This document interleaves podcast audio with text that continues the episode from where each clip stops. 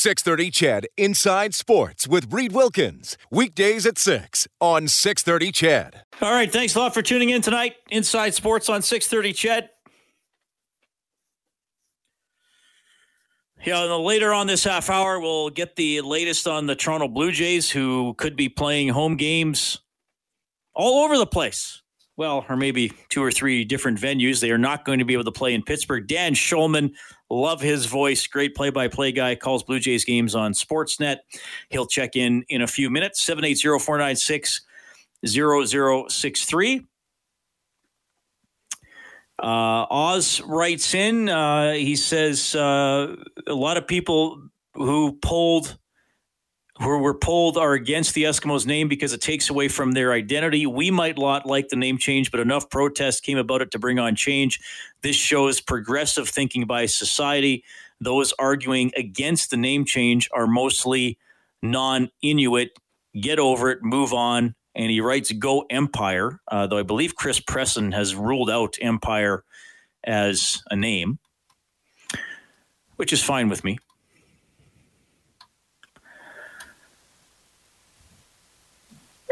This texter says, I love the CFL. I'm the mother of a Canadian Football League player.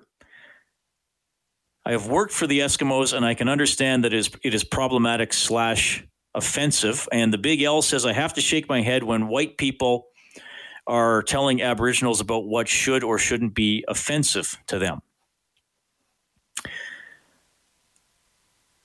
John says Inuit people were given an Eskimo identification number when they were processed by the federal government years ago. There are several negative connotations to the term. That is from John. Vic says it would do Bel Air Direct good to put a large donation towards helping the rebranding if they were so concerned about the name.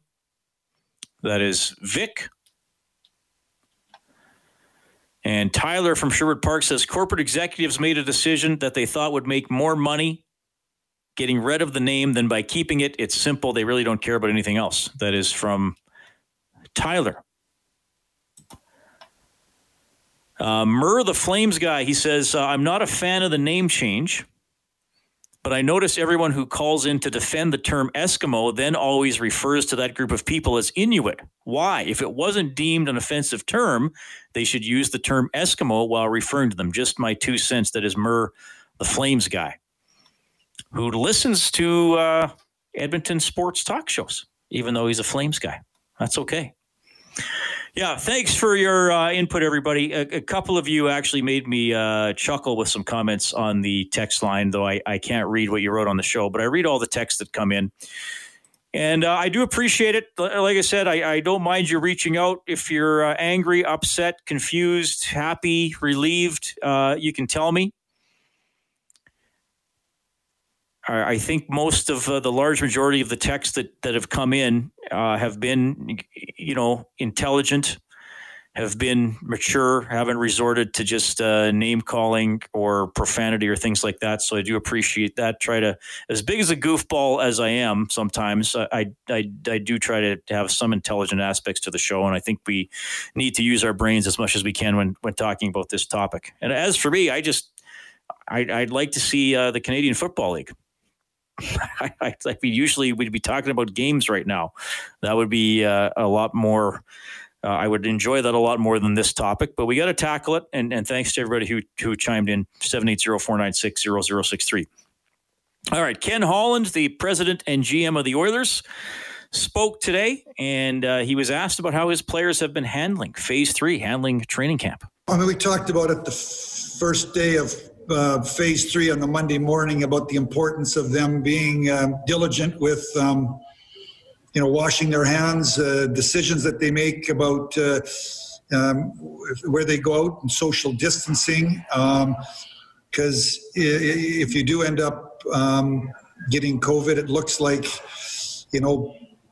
obviously you're going to be isolated in the process, but you're probably going to be away from the team for a minimum of 2 weeks and closer to 3 weeks. So we want to hit the hub on Sunday with everybody healthy, and obviously they're getting tested every second day. So far, so good. So I think that they're making good decisions. Certainly the test would indicate they're making good decisions in terms of protecting themselves and protecting their teammates and protecting their families. And I think from a leadership standpoint, as we're starting to get close to the Hub on Sunday, and then, you know, Tuesday night we play a game against Calgary, and Saturday afternoon, I think we're starting to get excited. Tonight, obviously, is a game day. Pre-game skates this morning, a game tonight at 8 o'clock to simulate a night game. We're going to have a Colby Cave game on Saturday afternoon at 1 o'clock to end our Phase 3 training camp as we go into the Hub on Sunday. So I think everybody's getting excited. I think that we're excited about the opportunity, and the juices are starting to get flowing a little bit with the anticipation of real hockey's on the horizon. Okay, a little bit there from Ken Holland. The Colby Cave game is Saturday at 1. All players will wear Cave's number 12 jersey, and they'll be auctioned off on EdmontonOilers.com at a later date, with all proceeds going to the Colby Cave Memorial Foundation. So remember that as we continue to move through training camp. Sunday, the players go into the Hub, so they'll all move into the hotel. And then we got Monday, and then we got the exhibition game already coming up on Tuesday. So those are the next few days for the Oilers. They will have the scrimmage tonight. Practice tomorrow is right now set for 11. No skate is scheduled for Friday. So that's what's going on with them for the next few days. Ken Holland also commenting on the unknowns of the playoffs. I'm not going to tell you all 24 teams can win the playoff, the Stanley Cup tournament, but I think all 24 teams can win a playoff round. And then if you win one playoff round, you get on a roll. You know, what everybody doesn't know is injuries. And injuries, you know, if you need depth, but there's certain injuries that you're able to kind of overcome. And how long are the injuries? Are the injuries for a game, or are the injuries that you're losing a key player for an entire series? You know, so over the course of time, things change. And that's why I think, you know, and again, you know, over 82 games, the teams that have great years win lots of games by a goal. And the teams that aren't quite as good don't win quite as many by a goal. And as you start to get into a 16-team tournament, now it's 24, but, you know, that's why the Stanley Cup playoffs are number 8s can beat number 1s, and 7s can beat 2s. All right, that's a little bit from Ken Holland. And if the Oilers do beat Chicago, and I do think they should be favored in that series, if the Oilers do beat Chicago, no idea who they're going to play. A couple people have asked me that over the last few days. Well, what's the draw for the Oilers if they win? Those top 4 teams, as I'm sure most of you know, are doing a little seeding round, and so whoever finishes last out of those 4 teams, that's Colorado, that's Vegas, that's St. Louis, and Dallas, whoever finishes 4th out of those teams after their round robin gets the 4th seed, and if the Oilers win, that would be their opponent in the first round of the playoffs. The qualifying round is not the first round. It's the qualifying round is the qualifying round. Then there's the first round, even though it'll be the second. I'm not getting too much into that. You guys all know what I'm talking about. I just want to read one more text here from John, because he took some time to put some thought into this one and send it in just on the name change. He says, Reed, whether or not a name refers to a specific... Oh, sorry. He says, whether or not a name that refers to a specific ethnicity is offensive is totally irrelevant. It's just time to stop naming teams after ethnicities. For example, the term African American is not offensive. It's the acceptable way to refer to that ethnicity. But would you ever name a team the Edmonton African Americans? Of course not. Just stop making ethnicities into team names. No good can come of it. Pretty good point there, I think, by John. 780-496-0063. Dan Shulman on the Blue Jays when we get back.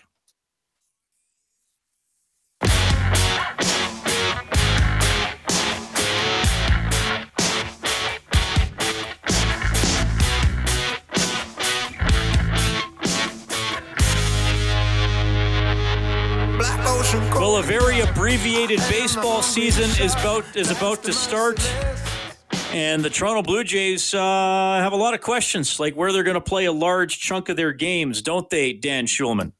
Well, it's changing very quickly, but apparently the The state of Pennsylvania has now denied the Blue Jays the opportunity to play there. The health officer, I believe, is the title, said that they just don't want to bring more travelers into the state than is necessary. And I guess the fact that the Blue Jays would be going to and from Florida might not be something they're comfortable with. So, you know, obviously the Phillies do this, and Philadelphia's in Pennsylvania. They're going to Florida too, but the Pirates and Phillies, I guess, are getting treated a little bit differently than an outside team like the Blue Jays are. So it's back to the drawing board, unfortunately, for the Blue Jays. And you have to feel sorry for them. You know, no matter how you feel about them, if you're a fan or not, they're going through this through no fault of their own right now. And they're really in a very difficult spot. Yeah, it is tough, obviously. What are you hearing about other possible destinations where they could play some or all of their home games?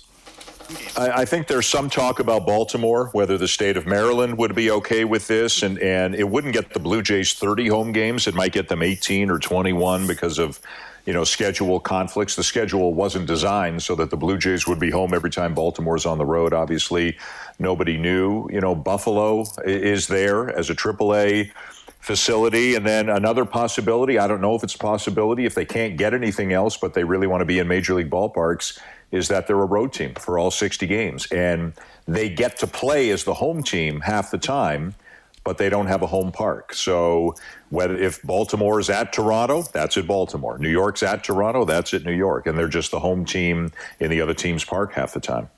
I've been asking a lot of broadcasters this. What do you anticipate? Are you going to the games? Are you going to be somewhere centralized calling off a monitor? What's happening for you? Oh, no, we're not allowed to go to the games. There are no visiting broadcasters in Major League Baseball are going to games.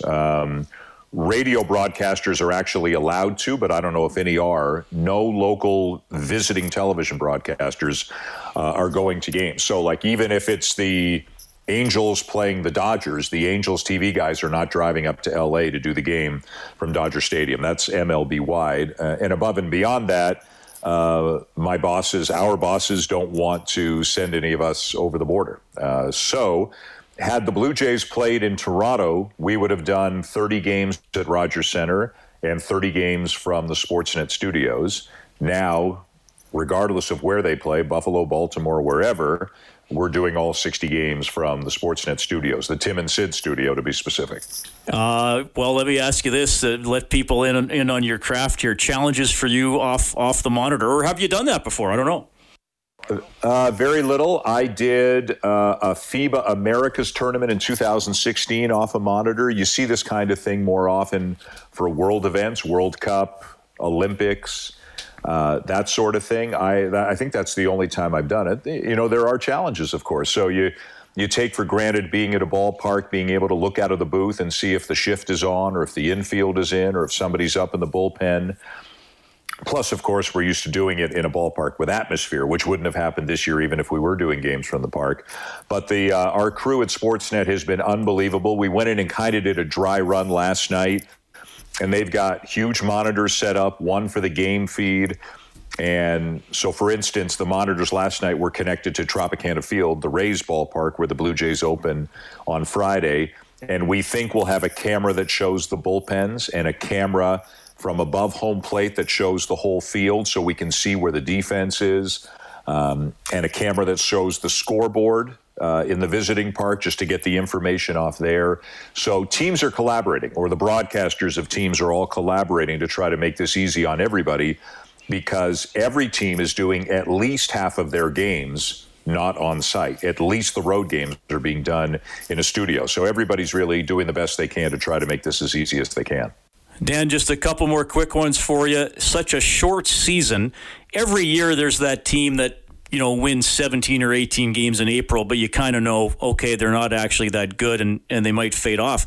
But this year, I mean, a hot first month, that might get you to the playoffs.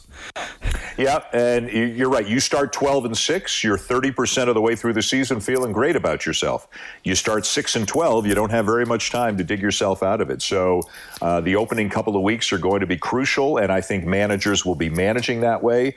You know, I think of it a little bit differently sometimes. Instead of thinking of it as a 60-game season, I think of it as, hey, it's August 1st, and everybody's got the identical record. What would you do if it was August 1st and everyone had the same record? You would go for it. And I think these managers are going to go for it as much as they can. And, you know, a hot streak might put you in good position for the trade deadline. A cold streak might make you rethink some things. The trade deadline is only like 35 games into the season. And who knows how many trades we'll have, given all the complications that exist. But if they can pull it off, and it's still a big if, you know, we know it's not for purists and it's going to be strange, but it's got a chance to be very exciting.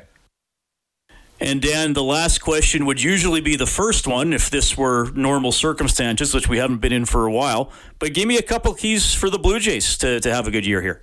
Well, you always start with pitching, and I think with the acquisition of Ryu, the health of Shoemaker, the health of Barucki, and the eventual promotion of Nate Pearson, their pitching's got a chance to be a lot better. That's a big key. Can their starting pitching just keep them in games? And then I know everybody focuses on Biggio and Bichette and Guerrero and Gurriel, and they're great. They might be the four best players they have. But I'm going to focus on guys at the bottom of the order. Teoscar Hernandez, Randall Gritchick, Rowdy Tellez, who could hit 6, 7, 8, something like that in whatever order. They've all got enormous power, but they all strike out a lot. And they're all talking about a new two-strike approach and trying to put the ball in play a little bit more when they get to two strikes. They've all had hot streaks. If they can ever be consistent, if they can be the best version of themselves, they can all be very dangerous hitters. And I think that could turn the Blue Jays into a very dangerous offensive team.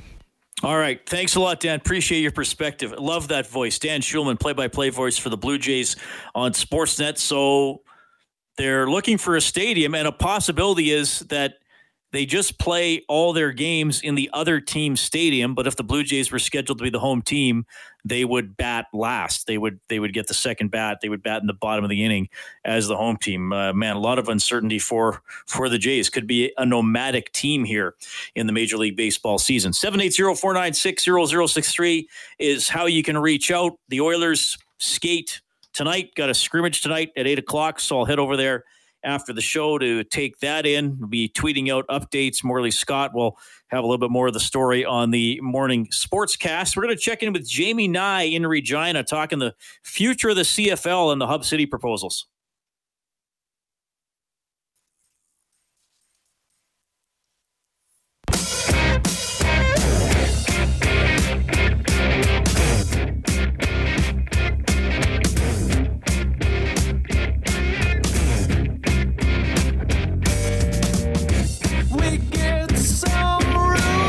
Get more on Philip Broberg and what Ken Holland had to say about the Oilers prospect on 630ched.com, globalnews.ca. Broberg will be on the ice with the rest of the Oilers in about half an hour for a scrimmage at the downtown community arena. Just had Dan Shulman on the show talking about the uncertain future of the Toronto Blue Jays in terms of where they're going to play their games, as we bring my buddy Jamie Nye from CJME Radio in Regina onto the show. Jamie, Vic texted in. He says, I love Dan's voice. I could listen to him all night. Do you think you can talk like Dan the rest of the night? Well, Jamie, I can't do a Dan Shulman impersonation, but that voice is... I don't know if it's the best broadcasting voice in North American sports, but it's, if not, he's on a very short list. Oh, it's top three for sure. It might be number one. The how smooth he is, it is unbelievable. Well, he's smooth, and he's one of those guys. He has such a great pace. And I think one talent that sports broadcasters have, and especially play-by-play guys, is they can generate excitement and relay the intensity and gravity of the moment without simply raising their voice. You know what I mean? Like, it's easy to just yell and go off the handle, but the great ones, there's something with their tempo. I mean, maybe they do get a little bit loud, and that's Dan. You get pulled into the moment, but you don't sense that he's fallen out of his chair bringing you the moment. It's being able to talk with urgency. That's what it is. he can talk and have a good pace, and the when the play's being in hockey, you know, the play's going up the ice. But once you start picking up the tempo and have that sense of urgency, it almost the people in the car listening, especially for radio play-by-play, they're in the car, they're listening, and it's almost they start to perk up a little bit. They get that sense. If you can get that magic, like Vin Scully, Dan Shulman, Kevin Harlan's a little different because Kevin Harlan, he just starts yelling, but it's so dramatic the way he uses his words, and will have the pauses in between everything. Game, series, Toronto wins, those types of things. Bob Cole, oh baby, but he just knew the right time to just, and sometimes just let the audience take it, right? Just be quiet and let the crowd take over on a big moment, because they're telling the story just as much as the play-by-play guy is. Was it Harlan that did the cat running into the end zone at Giant Stadium? Yeah, last year it was, wasn't it? And he did the streaker as well. Which he I don't know why those fall into his lap all the time, but they seem to fall in Kevin Harlan's lap. Yeah, we got some good one. Jack Michaels here in Edmonton for the Oilers. The last minute of a game, I mean, still one of my favorite calls to go back and listen to is the final minute of the game when the Oilers clinched against Los Angeles, and the way he just took it and let it build with the crowd. And like you said, built that urgency. And with every second that ticked off the clock, it's like his voice just went up another half a percentage point. So anyway, yeah, I know you've talked to Shulman, and when you listen to him, you just feel like you just want to say, can you just read recipes for an hour on Inside Sports? And that'll be interesting because you're so smooth. Dan, anyway, Dan, I'm just going to sit back and just keep talking, Dan, just about whatever you want. All right. Well, in your mind, what's the recipe for there actually being a Canadian Football League season? Give me the key ingredients.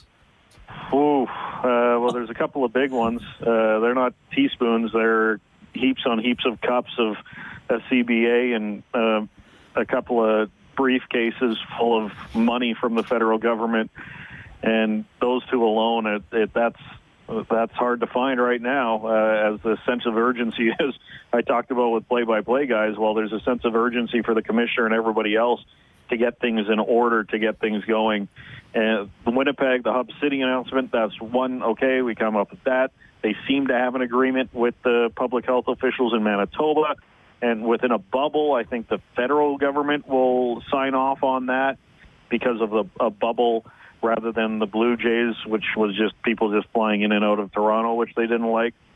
So I think that's in order, but the two big ones, and they're the biggest ones, is federal funding and the players agreeing to a new deal.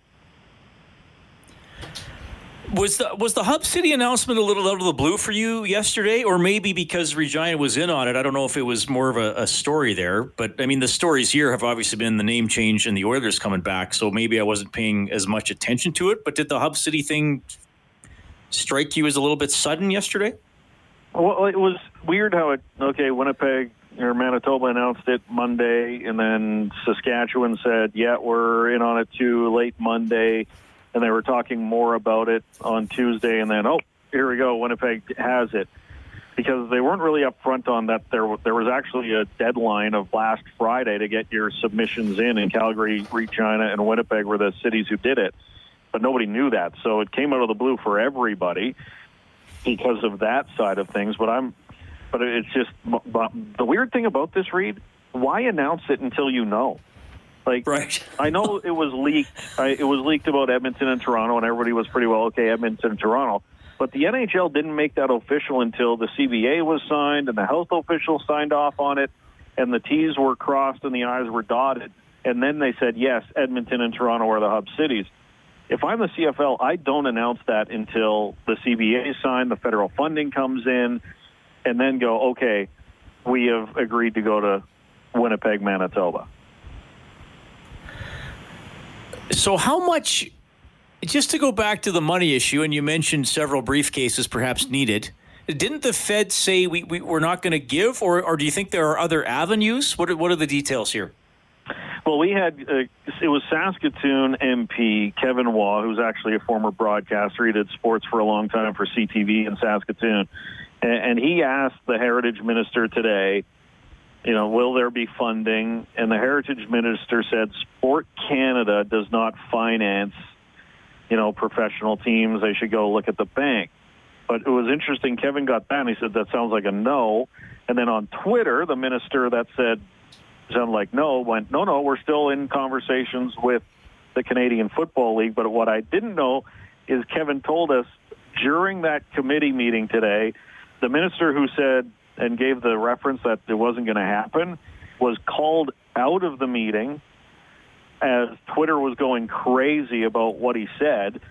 And then all of a sudden he's doing an about-face right after that meeting ends. So he was speculating that he got maybe his wrist slapped for saying something. So maybe he spoke out of turn, or maybe he broke a story that they weren't supposed to admit that they weren't giving the CFL money until later this week. All right, and in terms of the potential length of a season, the 6 games seems problematic for a fair amount of players who, especially a lot of American players, have said it's not worth my time to come up and play. And I know Greg Ellingson of the EEs has said he just wants to play, but I think there's a significant number of Americans who aren't interested in 6 games. I mean, you're in the most CFL-mad market in the nation. Does 6 games fly with you, or do they need to get to 8 or 10? Well, I like the proposal of a 15-week schedule that Manitoba said could be happening, which is 12 regular season games and then 3 playoff games, or maybe 12 weeks in Winnipeg, a couple of those being preseason training camp for 2 weeks, and then a 10-game regular season. The players want at least 50%, and that's how you get there, and that seems reasonable.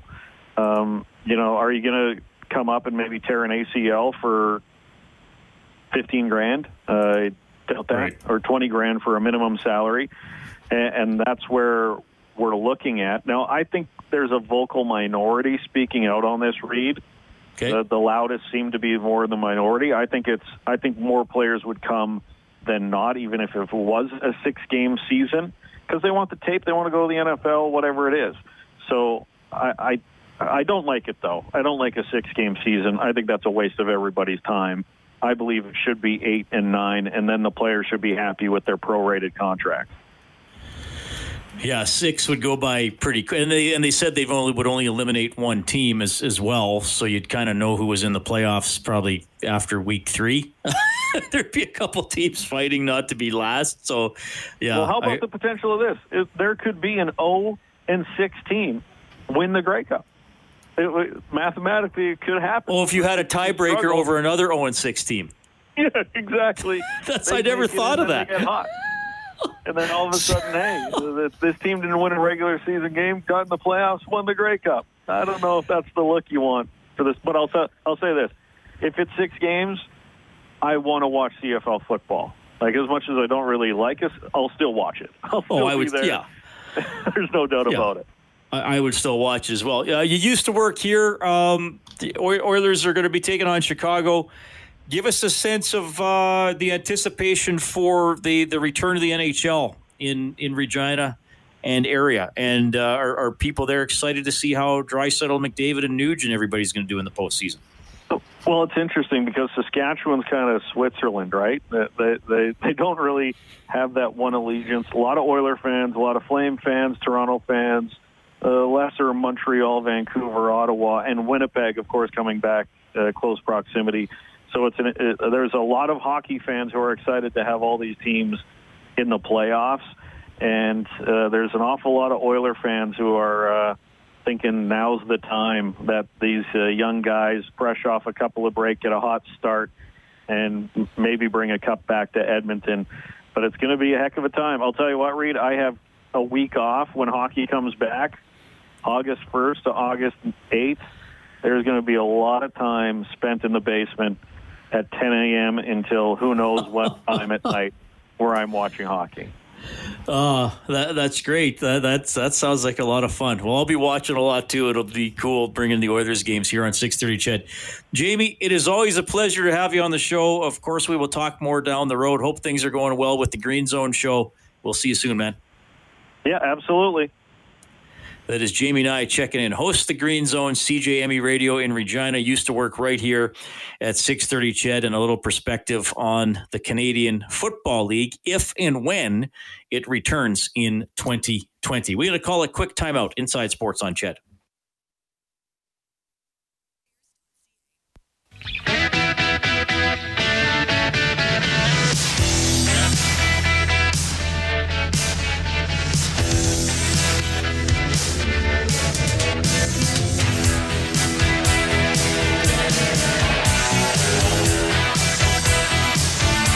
All right, thanks a lot for tuning in tonight. Good to catch up with Jamie Nye. You've also heard from Dan Shulman.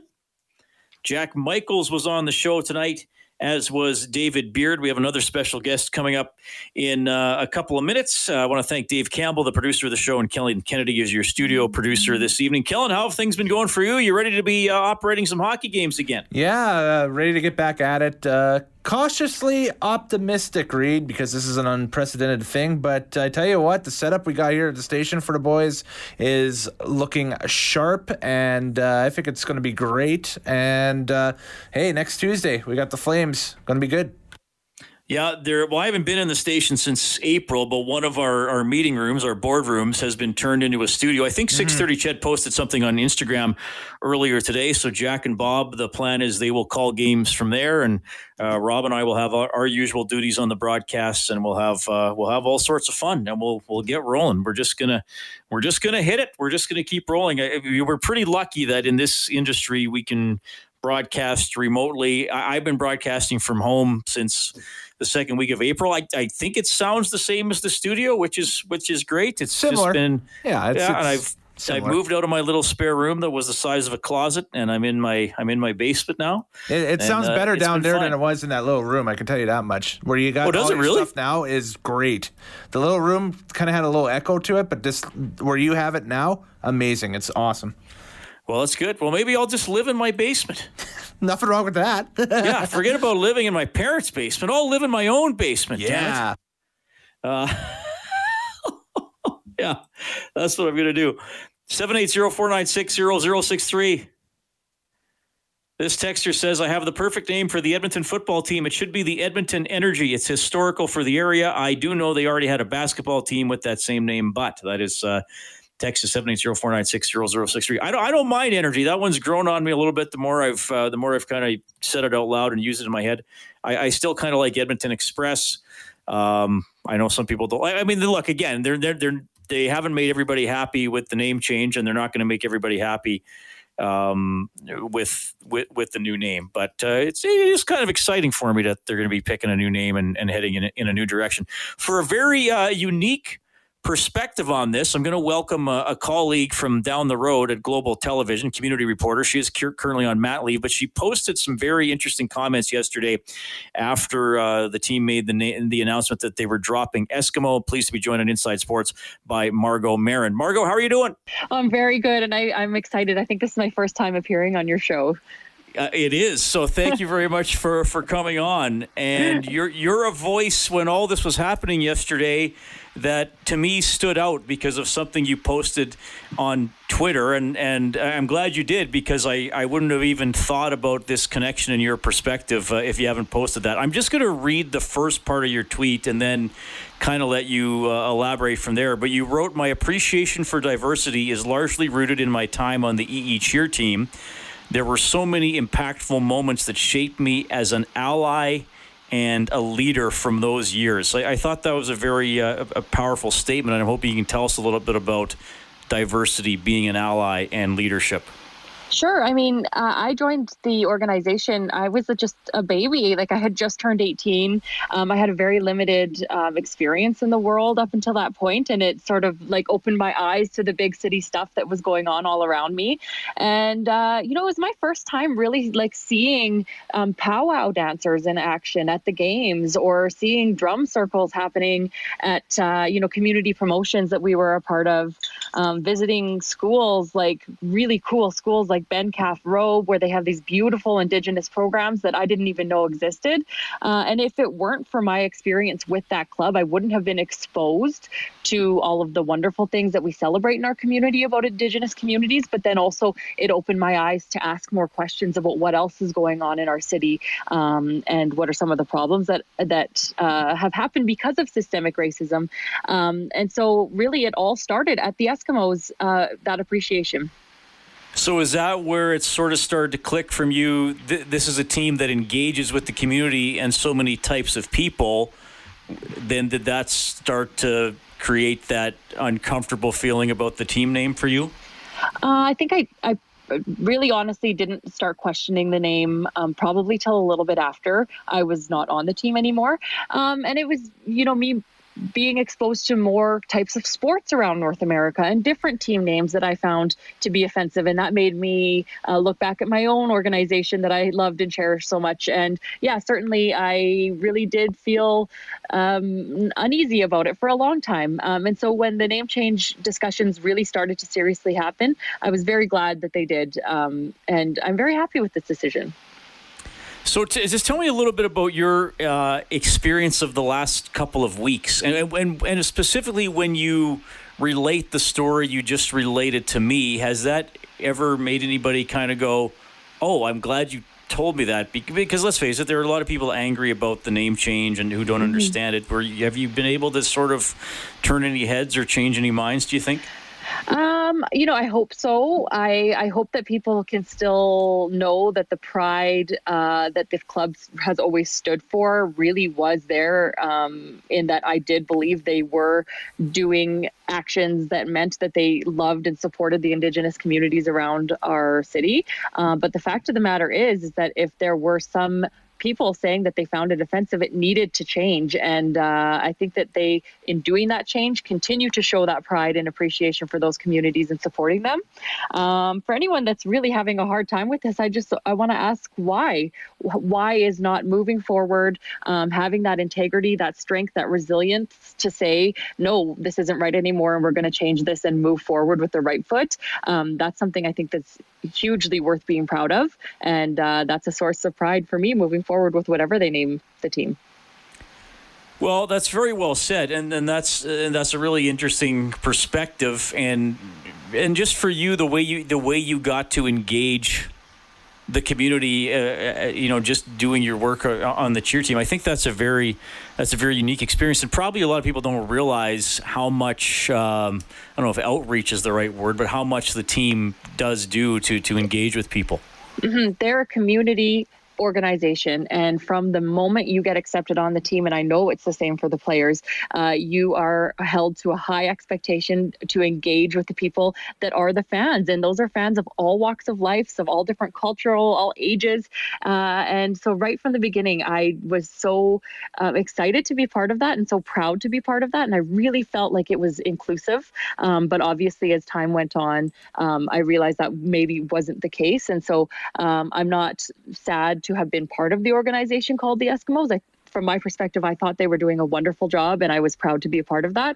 But I can understand the name change and why it was so badly needed, and I'm proud of them for making that decision. All right, so on a bit of a lighter note, do you have a favorite for a new name, or are you just going to stay out of that? It's crazy because there's been so many different ones in Edmonton, right? But I really love the Trappers. Oh, call it back to the baseball team, eh? I don't know. I mean, if you have to keep it an E, I think maybe the Express or the Energy. I like Express. I've been pushing for that. Energy grows on me. I just like something that could kind of, the fans could take some ownership of and decide on their own sort of imagery. Like sort of the Red Blacks left it a little open-ended in Ottawa, and the whole lumberjack thing came out of it. I don't know. Maybe we get something like that here. Well, if the Eskimos have done anything right over the years, it's that they've included the community with all that they do. And I think that this name change will be an important one to also continue to hear those voices.